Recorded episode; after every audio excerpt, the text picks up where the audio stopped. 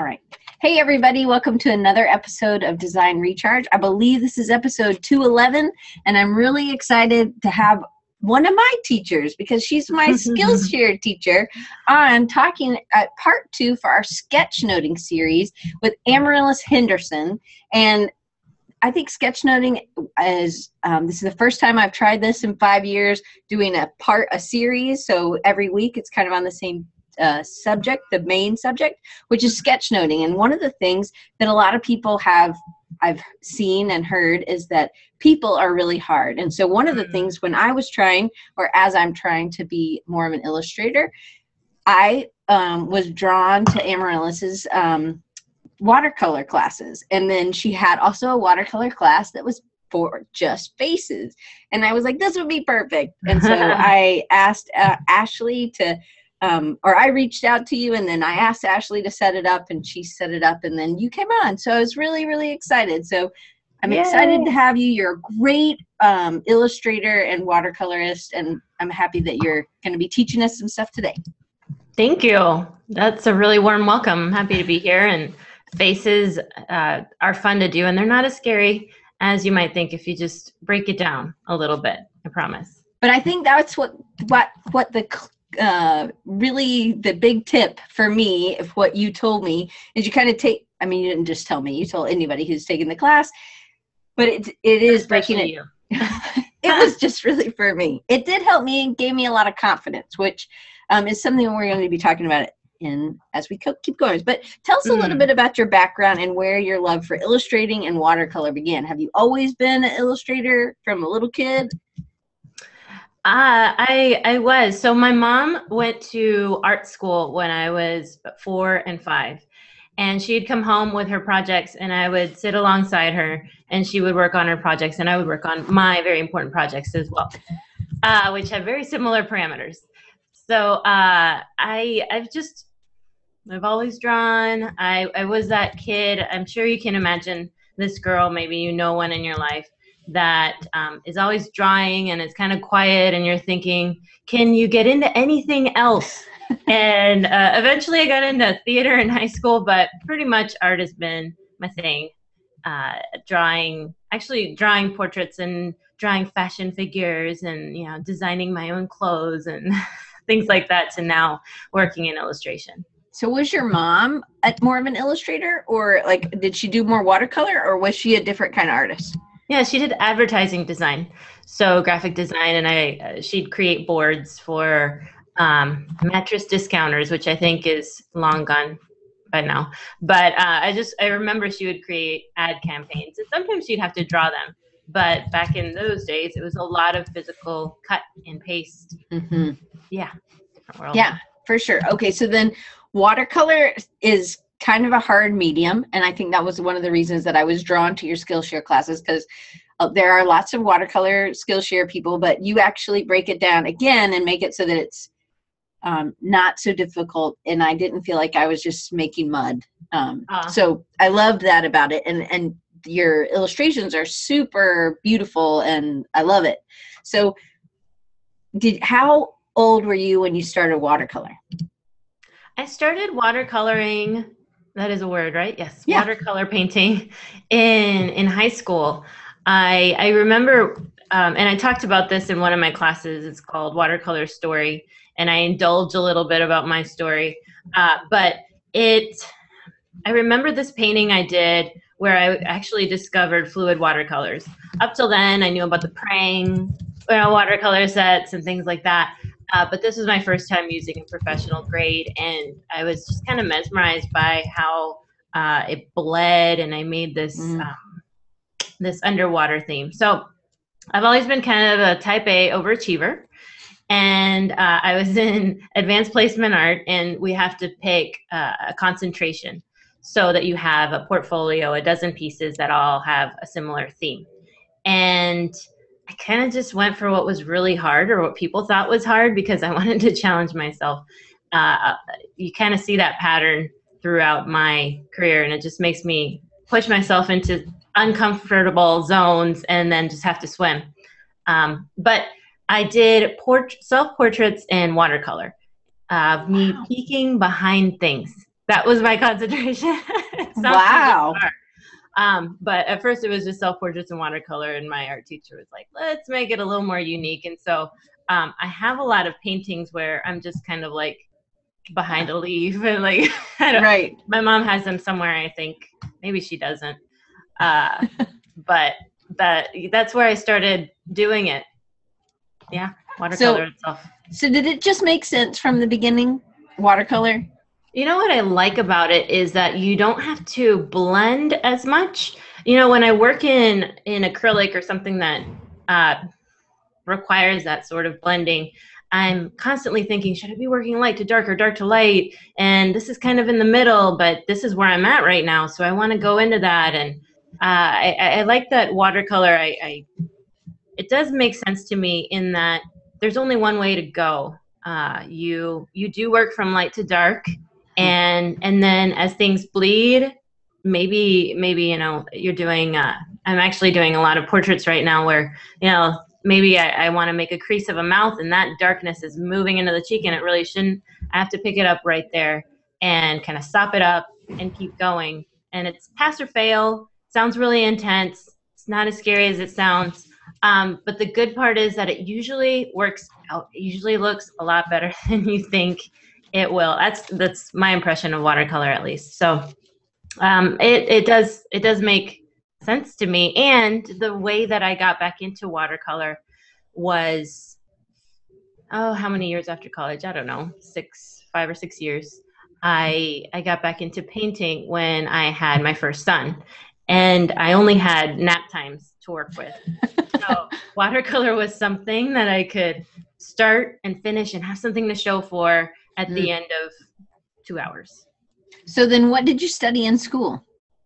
I studied illustration. Okay. Uh, I I was sharing this yesterday uh, at an after school club with uh, some girls. They asked me to talk about what my career is like and and things like that. And a lot of them didn't know that you could major in that. Mm. But yeah, I was an illustration major. My husband was a an industrial product design major, and so we um, we bounce off each other in those ways. But I always thought I'd work in, you know, whether it be digitally or or mm. ink. Mm. I don't know. I felt like watercolor wasn't really cool at that time, and it's mm. it's had a resurgence for sure.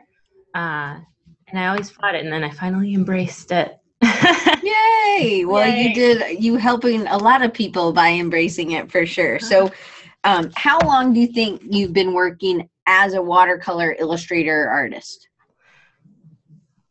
So I guess that you said five or six years after. Yeah. I guess how old is your first your first child? Uh, I guess that would let us know.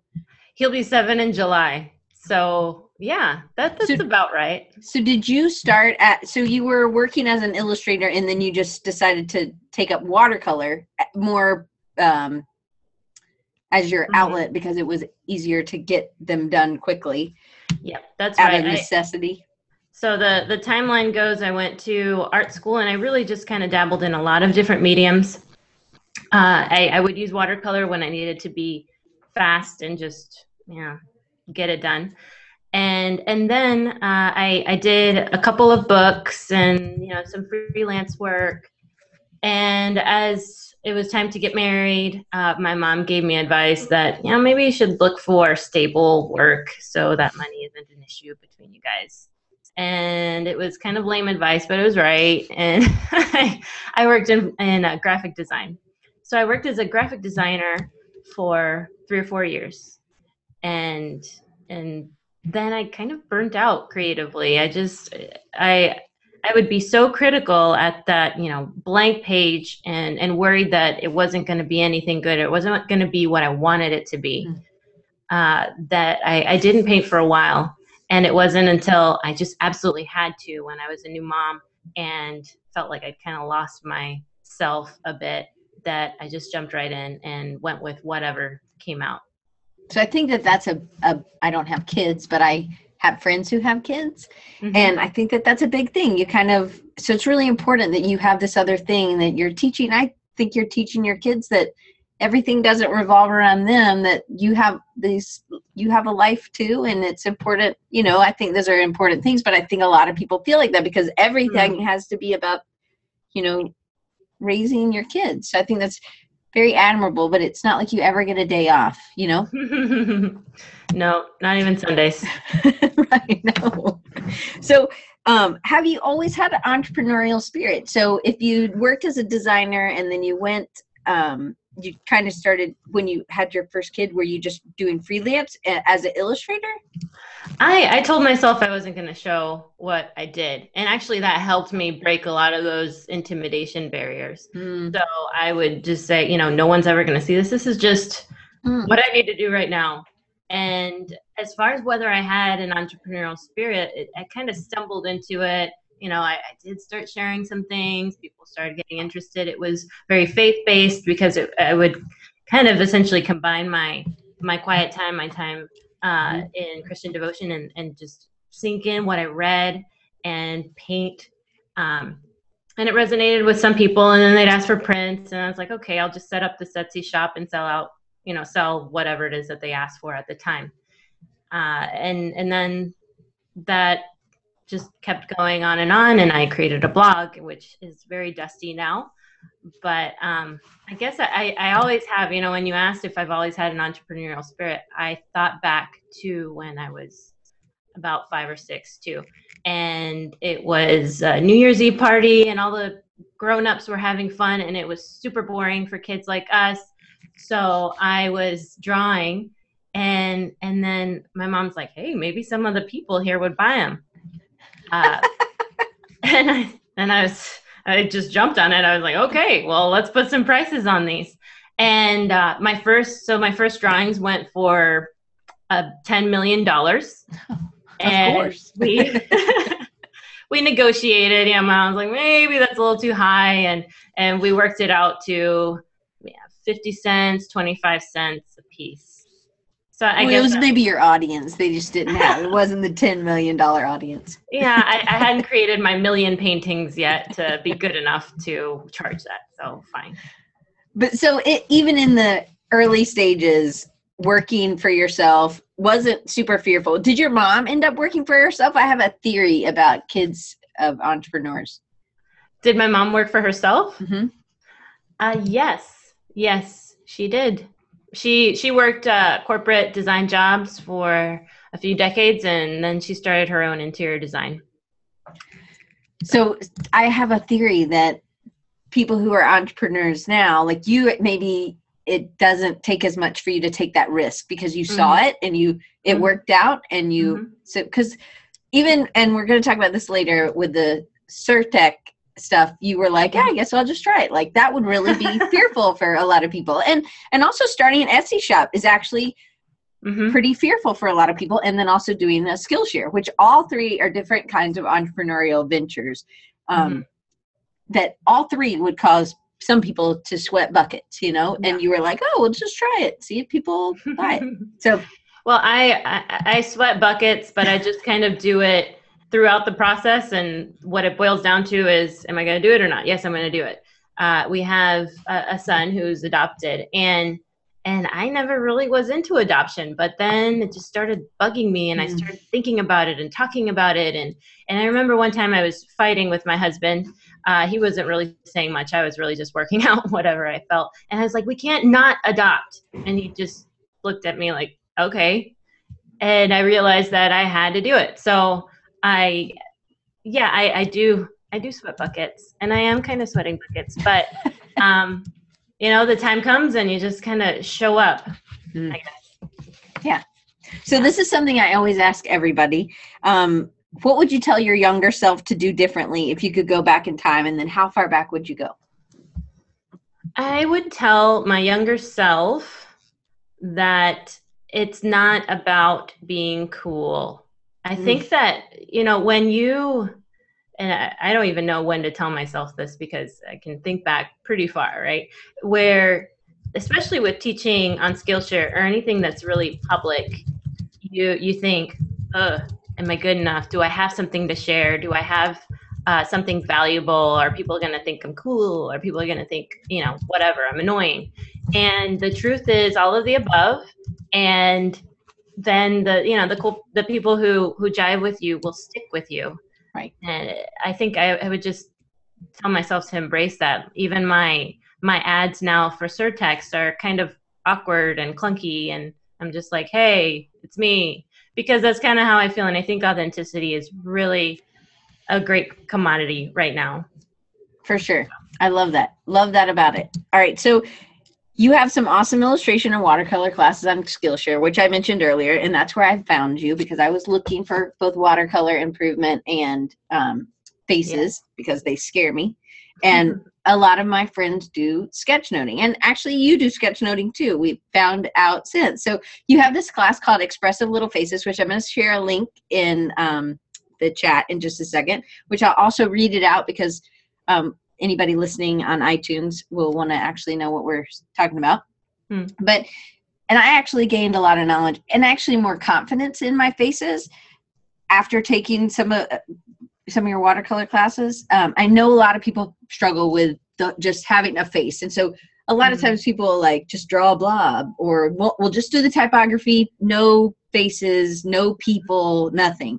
So, mm-hmm. did you ever struggle with faces? And then, can you talk about how what you're teaching is different from portraits? Yes, and that's why I wanted. Yes, I have struggled, and that's why I wanted to teach faces versus portraiture.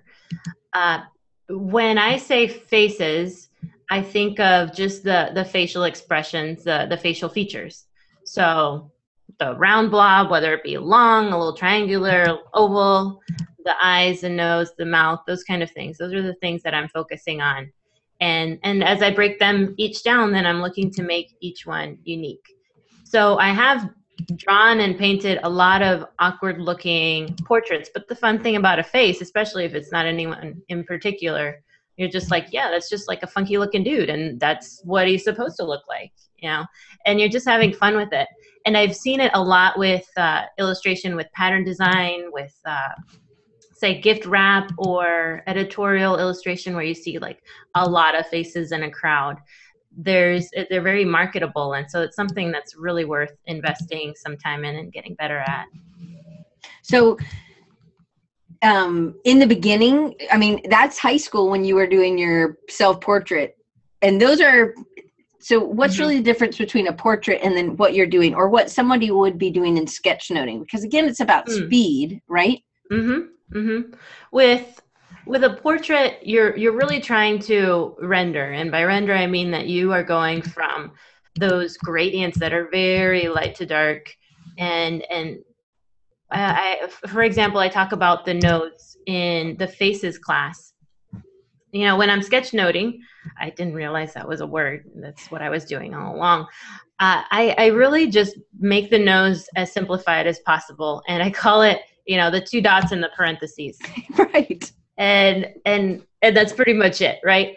Now if i were painting a portrait with a nose then there would be a whole lot more shading. There would be a reflection of light underneath and then a little more dark and then there would be you know this roundness i've got to i've got to show especially with my nose. And so that's that's a lot to think about and a lot to digest. And honestly when it comes to the nose that is the thing that most people hate about their face mm-hmm. so you mm-hmm. really don't want to muck it up so I go, I go, you know, as as light as possible. Like we're just gonna show that it's there, but we don't really need to focus on it too much because if you go too dark with it, it's gonna not look so good. So when you're sketchnoting, really, I mean, whether you just do a, a letter C on its belly, you know, or or the parentheses and the dots, that's usually enough for a nose. Because it's just a hint of where it is instead of having to kind of take. Mm-hmm over. And a lot of people, it is the thing that they don't um They're maybe so like. Pardon? They're so weird. Yeah, they are weird. weird. they are weird. So somebody said over here in the chat, they said live model sessions help.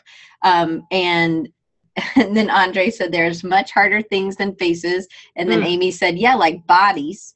Um, but they also said, uh, Ash said, perhaps there's a fear of faces because you want to respect the person, imagined or real that you're drawing. And I actually think that could mm. be. Um, and next week, we're going to talk to somebody who has gone through that part of the fear as well.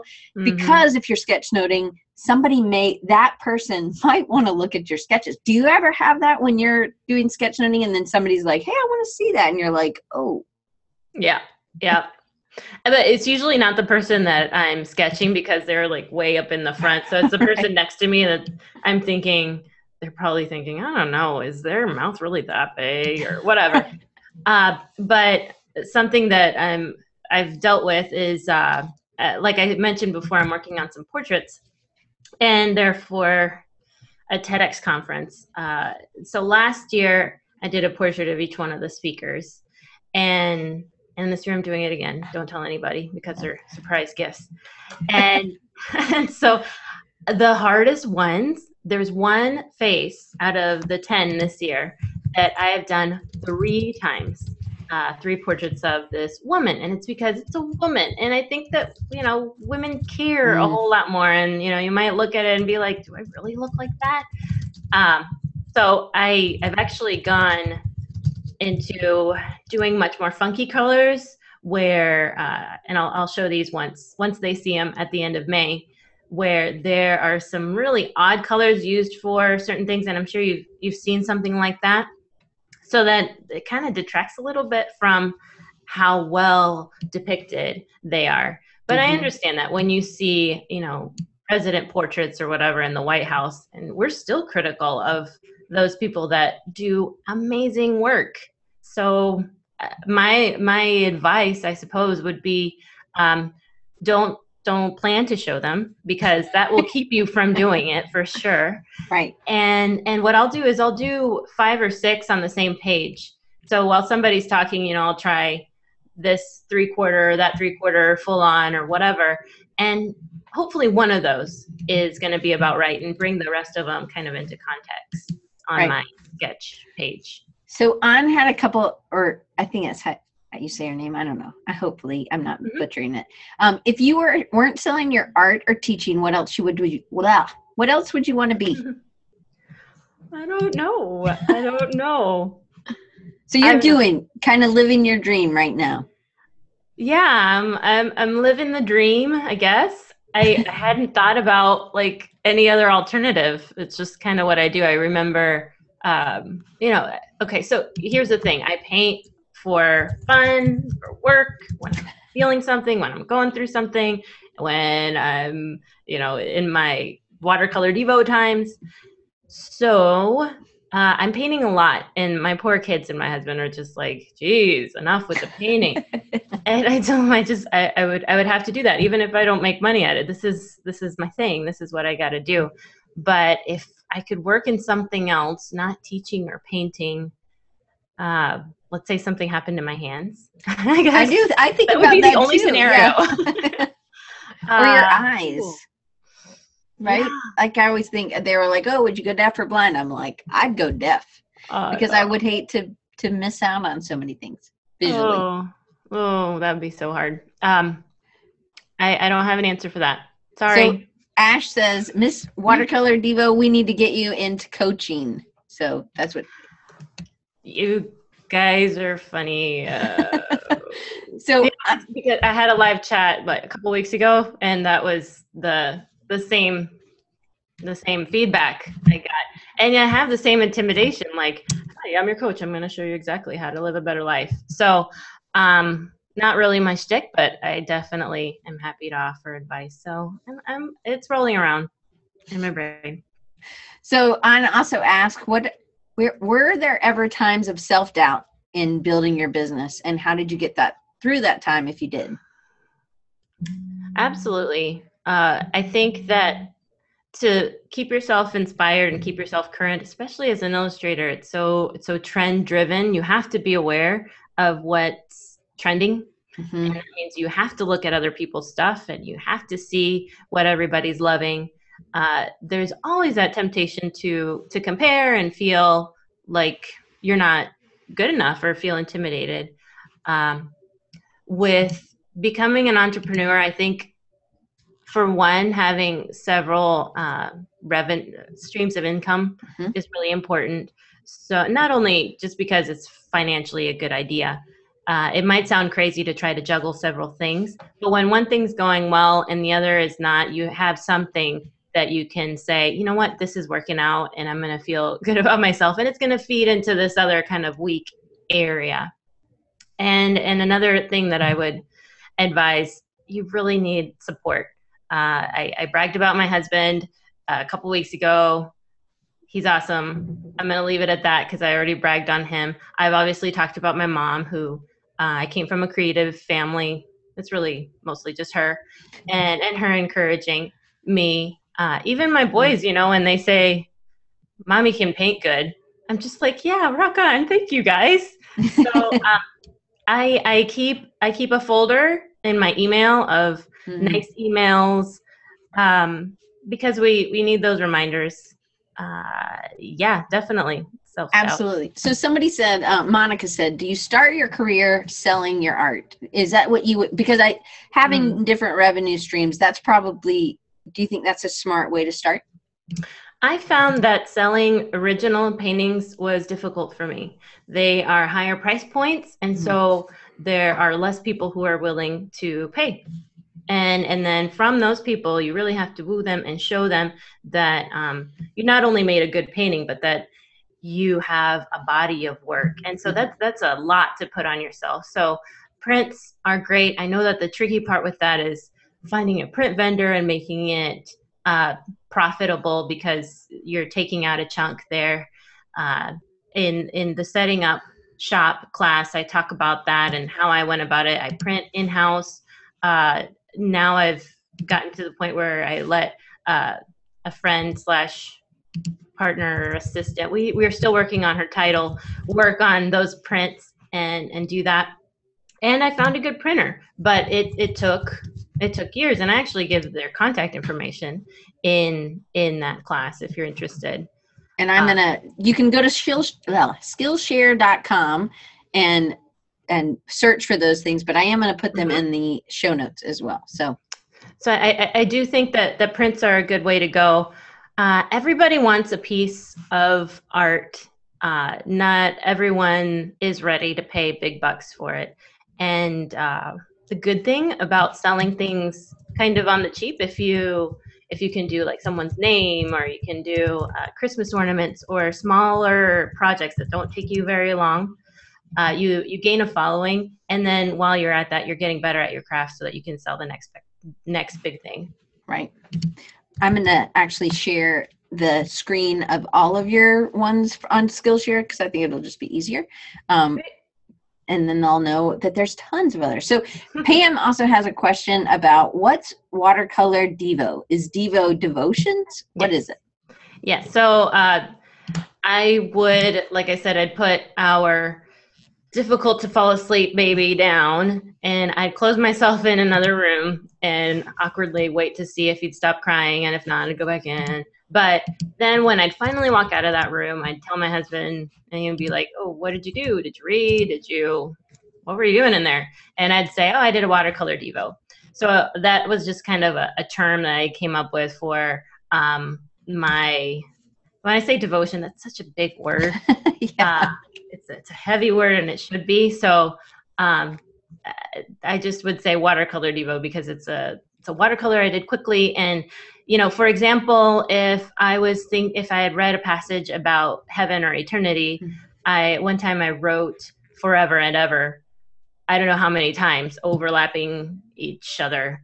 And and that's just how I kind of sunk in what I was trying to to wrap my mind around.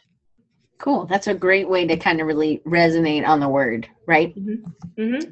So, getting a lot of questions over in the the question bar. So, can't keep um, up. All, I know. So, Alma asked, "How do you photograph your work? Do you have large pieces over 18 by 24 ever?"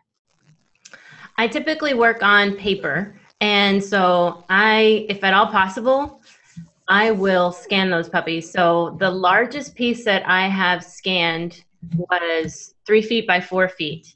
And but I did my my scanner bed is eight and a half by eleven. so that was 26 scans. Wow. It was it was kind of miserable and then matching it up all in Photoshop took forever. But I still prefer it over a photograph. I uh, I had a photographer friend actually photograph some paintings for me recently that are on aquaboard, which is wood, really heavy stuff. Can't possibly put it on a scanner bed.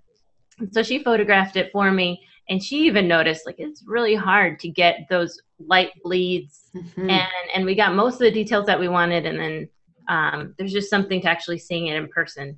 So I we traded services, and I'm doing art for pictures uh, for that. So you might want to try that with any photographer friends but they'll tell you that it it's it is hard and uh, the the key though if you need to photograph an image uh, a painting is that it be completely flat. So when i photographed my own i find it difficult to be completely flat perpendicular to the piece. And uh, photographers have you know tripods and things for that. But you can also photograph with a piece of glass somehow between you so that that is level and you have your camera on there. And that way when you photograph a square it's going to look like a square in your image. Right. All right. So um and he uh, daniel just said have you ever used a printer's boom camera i've i've not i've not That's okay all. so um andre asked Amarilys, have you ever tried live drawing or like for sketchnoting, um, sketching live events such as conferences? Yes, I've I've done live painting since I feel actually more com- comfortable with painting. It was another thing that you know someone asked me to do, and I said sure. And then I sweat my buckets before the event, but I went on and I did it, and people are easily impressed. I think just because of the the confidence mm. I was hmm. going to say another word the confidence that it takes to to do that and and they hmm. respect that so so yeah I have done that I haven't done live portraiture uh actually yes I have but it was I don't know. It, maybe let's call it a face so uh, I, have done that, and uh, it's nerve wracking. And people are coming to talk to you. I remember at one event, people, you know, there were there were drinks, and I was just kind of like in a corner and if you're bored or didn't want to talk to people and you could come watch me paint. It was fun. Um, is it my best painting? For sure not. Right. I, I don't know where it is now but um, that's okay do you feel like doing sketchnoting has helped some of those kinds of things where you're doing kind of like on the spot live things because when you, when you're sketchnoting you're also working from live models right mm-hmm. in in the, at real time yeah, not only that, you've got someone looking over your shoulder. So you get used to that that feeling. It's like you're aware of them, but you're not going to let the assumptions of whatever they're thinking interfere with what you're doing with your hands. Right. Yeah. So let's talk about sketchnoting a little sure. bit. So for any tips for beginners and anything you can share, I think Ash is like share some of your stuff on your walls or something that you're working on. um, as people are beginning to sketch note and preparing to draw the face, what are some things that they should do? I always start with the face if I'm going to do it because then if it doesn't work out, I can flip the page and I won't be angry that, you know, I really liked how I wrote this and now it's next to this ugly face that I don't want to keep. so that would be that would be one tip. I don't typically work in pencil first. I will usually go straight to paint, and the reason that I do that is uh, it it kind of creates this culture, I guess, in mm. me and how I appre- uh, approach the the page because I'm just I'm committing to it. I'm going right. for it. Um, so that that would be one tip. Uh, another is to start very light. Again, as you go darker, then it starts, you know, you start warming up and then you go darker, and those are the strokes that really matter.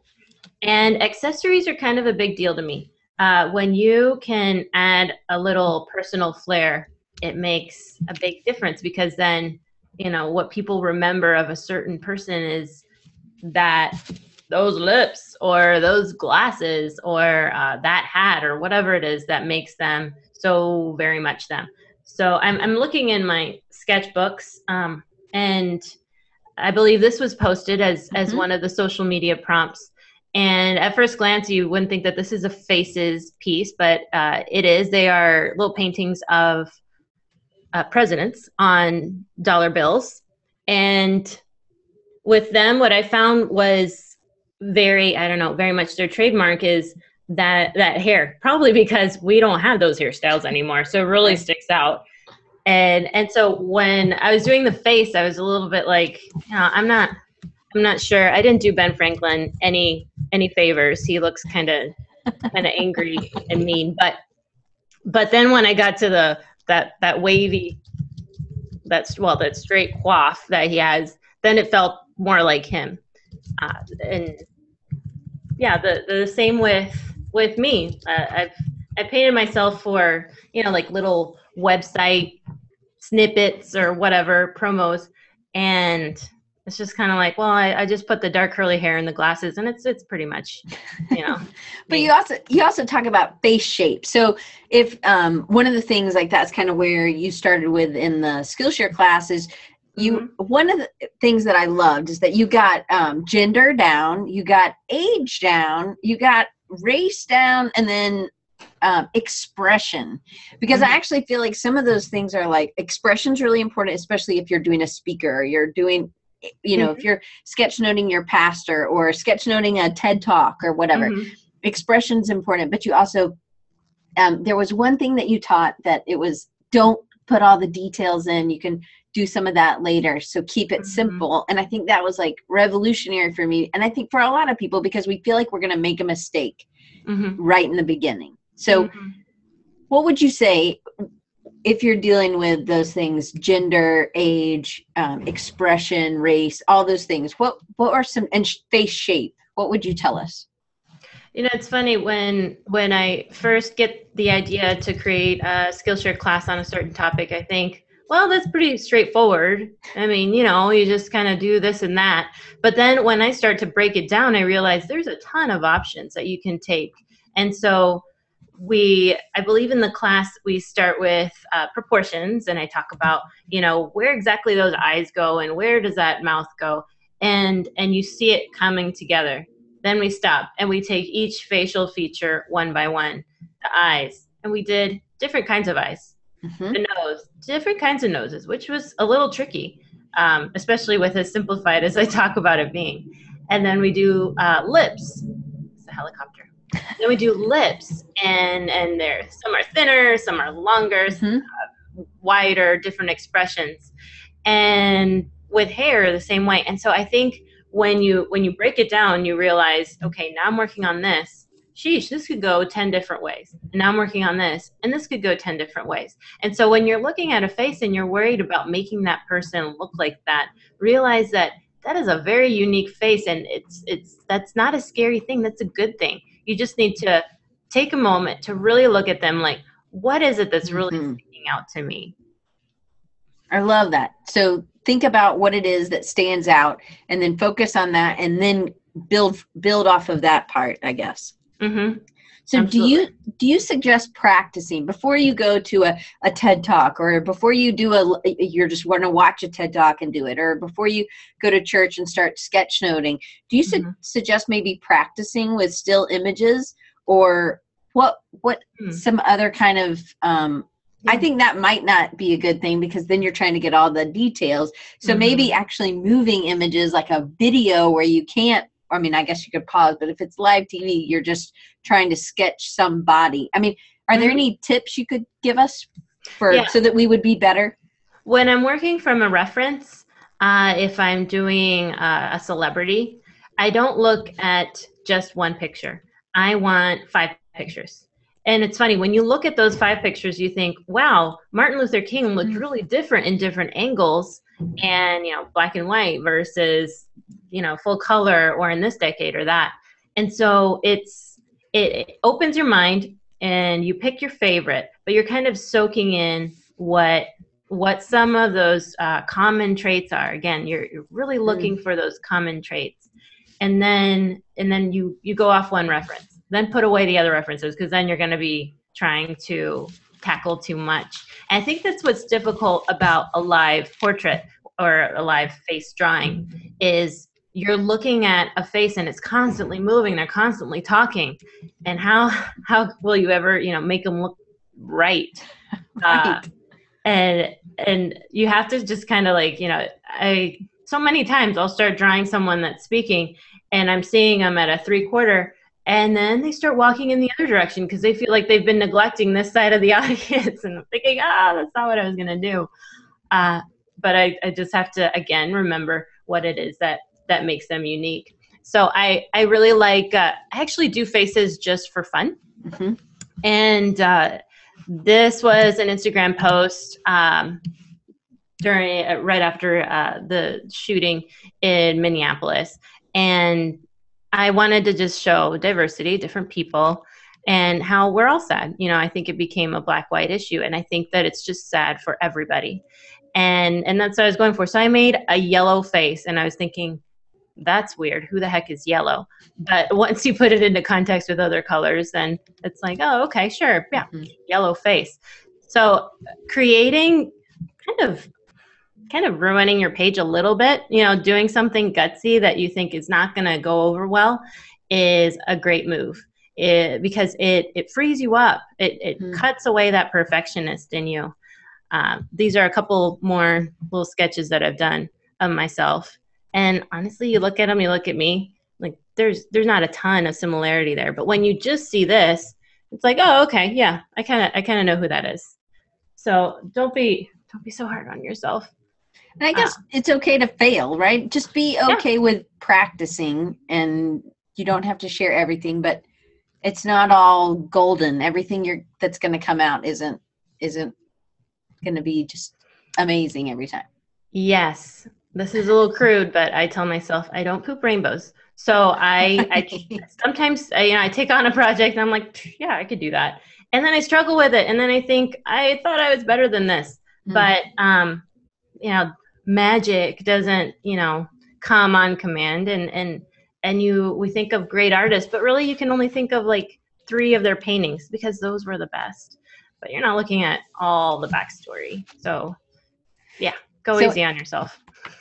On Ask, you definitely have a unique style. How long did it take before that developed? And do you consciously make it evolve? I, I, I do make it evolve. You know, style is such a funny animal because it's something that you should tone, perfect, tweak, make your own.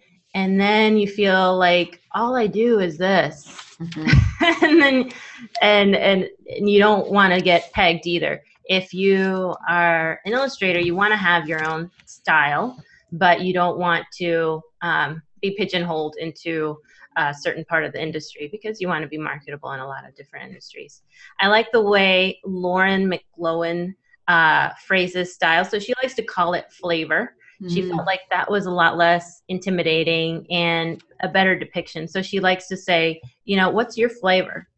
It's something, you know, that you don't have to commit to. It's just kind of what you bring to the table.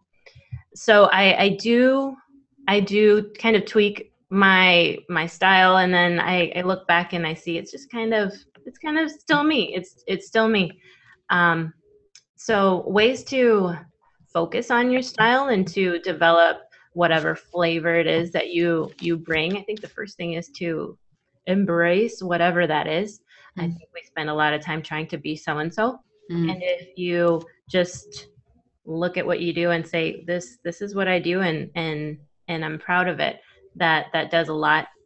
Taking taking little risks it's like color schemes. You just change just a little bit. You pivot just a little bit. So you know the next time i painted myself i painted myself with purple hair. Let's try that. Or how about um, this time I'm going to elongate just a little bit, you know, try to go with like a Mondrian kind of look. Not mm-hmm. Modigliani. I'm getting my artist mixed up. um, okay. I don't know if that helps. Um, I think that helps. Hopefully, um, so Andre says for some illustrators like Kyle T. Webster, not having a style is their style. He even wrote an article about that. Yeah, hmm. he's mm. definitely good at but it's but even in the industry we talked about this like if you want to have a long career you do have to evolve and there it's about mm-hmm. trying different things and being explorative in in what you're doing i think mm-hmm. your three wise men um, image is mm-hmm. different than some of your other imagery and so i think it's good to mm-hmm. it's good to just try different different things have a it is important uh, andre says to have a, a, strong personal voice but i do think that evolves um, in time so one of the things we talked about the other day was that you find drawing faces in particular really relaxing, which I think Mhm. some people are probably sweating buckets thinking about it. But maybe because you do it so much, that's it. You know that they're not all perfect and that it's okay. And so then that makes it so that when you do do it for a client or for yourself or for a, a series that you're doing, it makes it a little bit easier because you've already made some um it, you tried things you've explored Uh, I'll tell you why I find it relaxing. You you you get kind of the structure down, and then from there it's just choices. Uh, You feel like a kid again, where you're like, oh, what color eyes do I want to make this one? And this one is gonna have a sombrero on. Let's do that. And and it, it makes you um, I don't know. It, it makes you be more creative. What going along with the style chat yeah, I think that as a creative, we are curious people and we're looking at a face and we're trying to think, what does that, what, what is it that makes that person look so unique, look so different and, and, and capitalizing on that. So that's why I find them relaxing. These I did uh, on Easter, sitting at my in-laws back patio. So that's basically how it goes. Everybody plays some sort of sport and hangs out together, and mom's sitting and painting. uh, again, I've just kind of like embraced this is me. Sorry, guys. Go play with dad. Um, and and they started out as blobs, but Mm. again, we're going from uh, light to dark and loose to tight. And as Mm. you get to those tighter strokes, then you're like, "Ooh, this is really coming together. This is really becoming something." That's a good good way to think good tip. Start light to dark and then loose to tight. Mhm. so um, i want to get to monica's question. She said and this is kind of going back to what we kind of had talked about a little bit earlier um, well yeah well we'll we'll just do it now. Um, is it necessary to know another skills besides drawing and painting like marketing or social media to build a business like this Is it possible to? is it is it um i guess is it is it necessary to know another skill or is it important i guess It is absolutely important. If you are, if you're going to be a creator, all you need to do is create. If you're going to be an entrepreneur, you have to kind of be everything. Uh, and not to say that you need to work your tail off and you know work crazy hours. I think that that's that's kind of a fable. We need to learn to delegate and create systems. And you get into entrepreneurial circles online or blogs or whatever, and you'll find a, a lot of um, suggestions with that but but yeah definitely because um what we want is more eyeballs on our work as scary as that sounds because the more eyeballs that get to see what you do then there's going to be a percentage of those people that are going to be your tribe your people and are really going to appreciate what you do and and uh, i'm reading right now show your work you know that bright yellow cover. Mhm. and it's a follow-up to steal like an artist. And and what i like about that is that it's it's acknowledging austin's acknowledging that none of us live on an island. Even when you think of painters that you look up to picasso wasn't the only cubist you know? Uh, he had contemporaries. And uh, van gogh wasn't the only impressionist he had contemporaries. And and think now you you have other artists that you look up to and sometimes you might feel like we're starting to look kind of like each other's work but there's it's just kind of part of it. We Right. are all influencing each other. And i think that that is honestly the best the greatest benefit of having a, a following so to speak because you you share ideas without even knowing it half the time. And i think it's about consistency. So um monica just be consistent putting out stuff. And and i think as you start a style or you start you'll kind of figure out what you enjoy the most. So andre said have you ever thought about creating a book or a zine with all your face drawings? I think that'd be an awesome kickstarter. I would totally buy that book. I don't know if i have enough already. How many do i need I don't know. I blow think them up huge. no, I think you maybe, um, but I think you have a lot. So one of the things I wanted to uh, make sure we cover, we have 10 minutes left. Um, adding color can be tricky, Mm. but it's also really impactful. And you definitely talk about this in a lot of your classes. hmm So what would you suggest? Uh, and um, my, uh, somebody, Pam wants to know how big's the watercolor kit you travel with? Can you fit it in your purse? And I think that's really important for, especially for sketchnoting, because if you're, if you're drawing and you only have a few colors, hmm you know how can you use color to be because you wouldn't be traveling with your dropper the fluid ones Right. right, Right. And honestly, that's not what I use most of the time because it's just not that convenient. Uh, but I use pan watercolors. Uh, I don't have them within arm's reach. I do. I do sell a travel kit that includes this notebook. Uh, you saw me show this other one, which I'm using lately. I don't love it as much. Uh, if you're taking notes, this is 60 pound paper, so it's good for drawing and very light watercoloring, but you will probably stress out uh, Mm. that it won't turn out uh, that it'll go through the paper uh, because it's just it's just thick enough. But if you really want more freedom, this one is 140 pound and it's a I believe it's a Strathmore. have you Uh, ever heard of peerless watercolor where they're flat and you just dip them with a water brush Is that different from pan watercolors? yeah because pans are in like a little cake form right Mhm. so these are like paper thin Oh, so no, they're really good for travel um anyway i'll try to share a link in the show notes but Hmm. i'll have to send you a video of this lady using it that turned me on it's called E p-e-e-r-l-e-s-s and you can get them and they just come in a big um a big sheet and you can cut them down and make these smaller travel journals Oh, wow, fun. Uh, I I do did try Yupo paper. Mhm. Didn't love it. It was like painting on uh, plastic. It was like painting on plastic, and that's that's what they told you it was like. But some people think it's amazing. But uh, I'm I'm kind of I I have an, a monthly art supply run.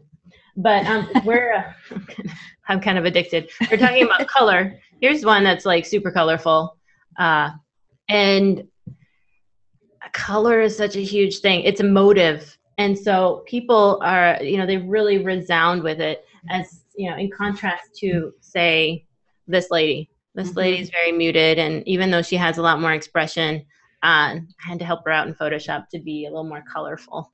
so Ah. sometimes if with expression you could use it with color instead of actually physically making their mouth bigger for expression Yeah, you're right. You're right. With with this painting, you know, it's it's kind of a a chill look on her face. She's looking down, wind in her hair, but that bright pink that I used for her hair makes her feel more alive, and it's it's a juxtaposition where they're just warring but kind of go together. Uh, so when it comes to color, you know, skin tones are kind of can be kind of boring if you're not into earth tones and browns. Uh, that's kind of why I like doing girls because then you can make them up. Uh, Right. you can you can add some eyeshadow, some lipstick, or whatever. Um, but I'll often I'll often use let's say uh, warm colors, so like red, orange, yellow, pink, to brighten up those those skin tones. Maybe on the cheeks, on the chin, on the nose. I've seen some artists do some beautiful work uh, where they always make the nose just a little redder. It's so adorable when it's for children, especially. And for then for the darker tones, let's say in the hair, as I say in the Skillshare class, I never use just one color for the hair. I always alternate colors because no one's hair is one color, Right. as opposed to you know what my kids tell me. They have lots of colors in their hair. Everyone does, even black-haired people. Right Uh, keep doing air quotes. I don't really love air quotes. Um, and and so adding a little purple or a little blue uh, into the hair, if you really want to be daring, uh, is fun. And you know where I got that? I got that tip from Archie Comics. If you think of Veronica's hair, it's black, jet black, and then there's always something that looks like a lightning bolt where it's shiny, and that's Mhm. blue. And uh, Archie is one of the one of the things I used to copy as a kid. And I thought, Yeah. wow, that's weird. Cool. Yeah. now it I was do. that's true though but they always had that blue like a royal blue Uh huh. streak it was beautiful hmm so doc said is is the and I don't remember exactly what we were talking about at this point, but is that due to the color or the expression in the life work and brush strokes? So the one that you held up with the Mhm. lady with the pink hair, Yep. um, or I guess is it a combo of color and line qualities? Because that does have a lot of expressive line Sure. qualities also. Yep, you're right. You're right. Um, and and you want it's funny. It's it's a, it's like a dance. You know, painting is like a dance. You want things to kind of go together, and yet you want things to be a bit jarring and throw you off, and kind of then you need something else to bring it back in. So I do think that those brush strokes um, are dynamic too.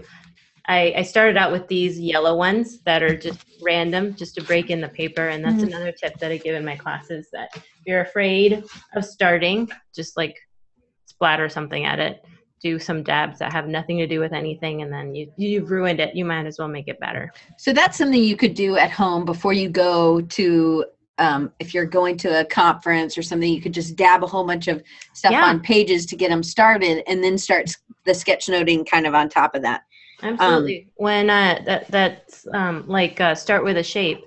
Last year, this time, I was doing the hundred day project, and that's what I did. I I started my journals with a circle, and then I'd go somewhere, and I just have to figure out what I was going to make that circle that day. And some days it was an orange, and some days it was an elephant.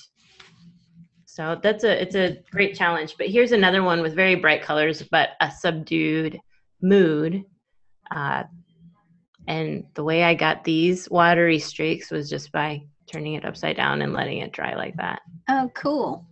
That's awesome. I don't know how to hang this. It's it's me, so I'm not gonna hang it. So, and, and on Ask Again, um, another question. She's got great questions. Did you have a mentor when you first started your own creative business? And what was the advice they gave you that really resonated? Or was your mom kind of your mentor? I don't think I had a mentor. I wish I had. now, but you know, um, something that I I do do is I I'll follow people online that. Uh, not just artists, but just people who are successful and just kind of want to soak in Mhm. some of that brilliance and you grow out of them so and that's a great wonderful thing you kind of you're like okay i kind of kind of sick of this guy you know i used to love listening to him and now i'm kind of sick of him and that's okay and i, I expect people to do the same thing with me uh, that you you learn what you can from somebody and then you you grow not that you know they're for the rookies and you're moving on to bigger fish but that you're exploring different different things uh, my my mom is uh, a mentor and, and I have friends who who know me. You know, we are all very passionate as creatives, and if we are not making anything, any money at it, they're, you know, we're okay. But they're like, okay, wait a minute.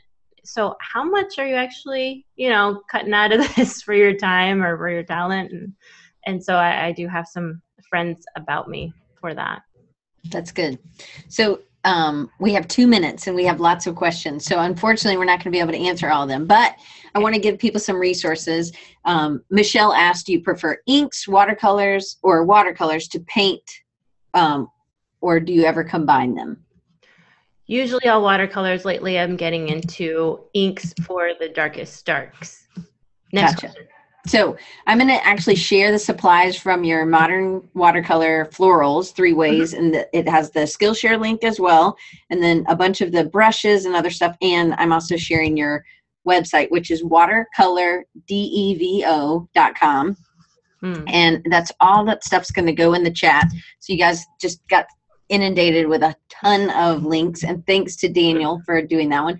And then Daniel asked another question about how to make prints and he said out of your digital art. So i think that's where people start a lot of times is making a print of making the digital art and then you scan it in and you you sell the maybe on etsy or somewhere like that. So what would you recommend in finding a good printer or an outside vendor or an inside i mean because you don't want to that's a ton of money to buy a printer hmm The printer that I have is about two hundred dollars. oh It's a Canon Pixma, and it uh, it's a one of those all-in-ones. And if you set it to very fine quality printing, it does great work. The paper I buy, I'm sure I've spent ten times more on the paper than I ever did on the printer. Uh, that's where I focus the funds. So um, I, I have links to those two in the setting up shop class.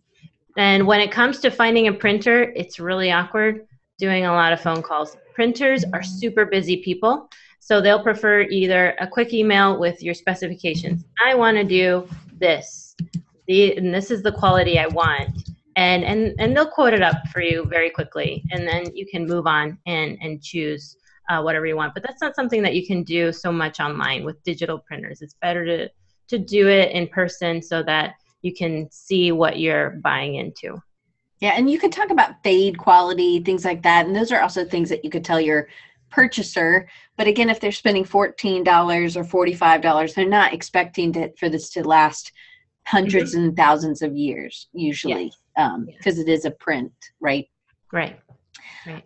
So I can't get to all the questions. I'm just going to have to have you back on when we're not doing a specific um, thing, but because I still have some stuff. But one of the things that I was really impressed at is that you're also doing something new, which is you're going to be showing your work at Surtex, which is yeah. uh, Illustrator. Kind of tell us what you're doing and and how you're um, how you're I, doing it different and how stepping out because you are fearless.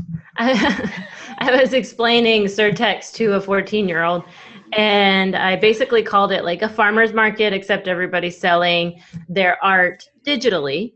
Uh, so you show what you can do, and then people buy your art so that they can put it on stuff, be it plates or greeting cards or gift wrap, things like that. So that's what you call surface pattern design or surface design uh, I've been wanting to go to Surtex, and uh, and yet I've also I've also tried to avoid it because it's a lot of money to invest in being at one of those shows. Uh, but what I did was I scheduled this trip to go. Husband and I are going to go and check out New York, and we love going to New York and just make a little vacation of it. And I'd walk the show. Well, I went out to dinner with some friends, and uh, the husband asked me just one probing question three times. So, what are you going to do at the show? And, I was like, I'm going to walk it.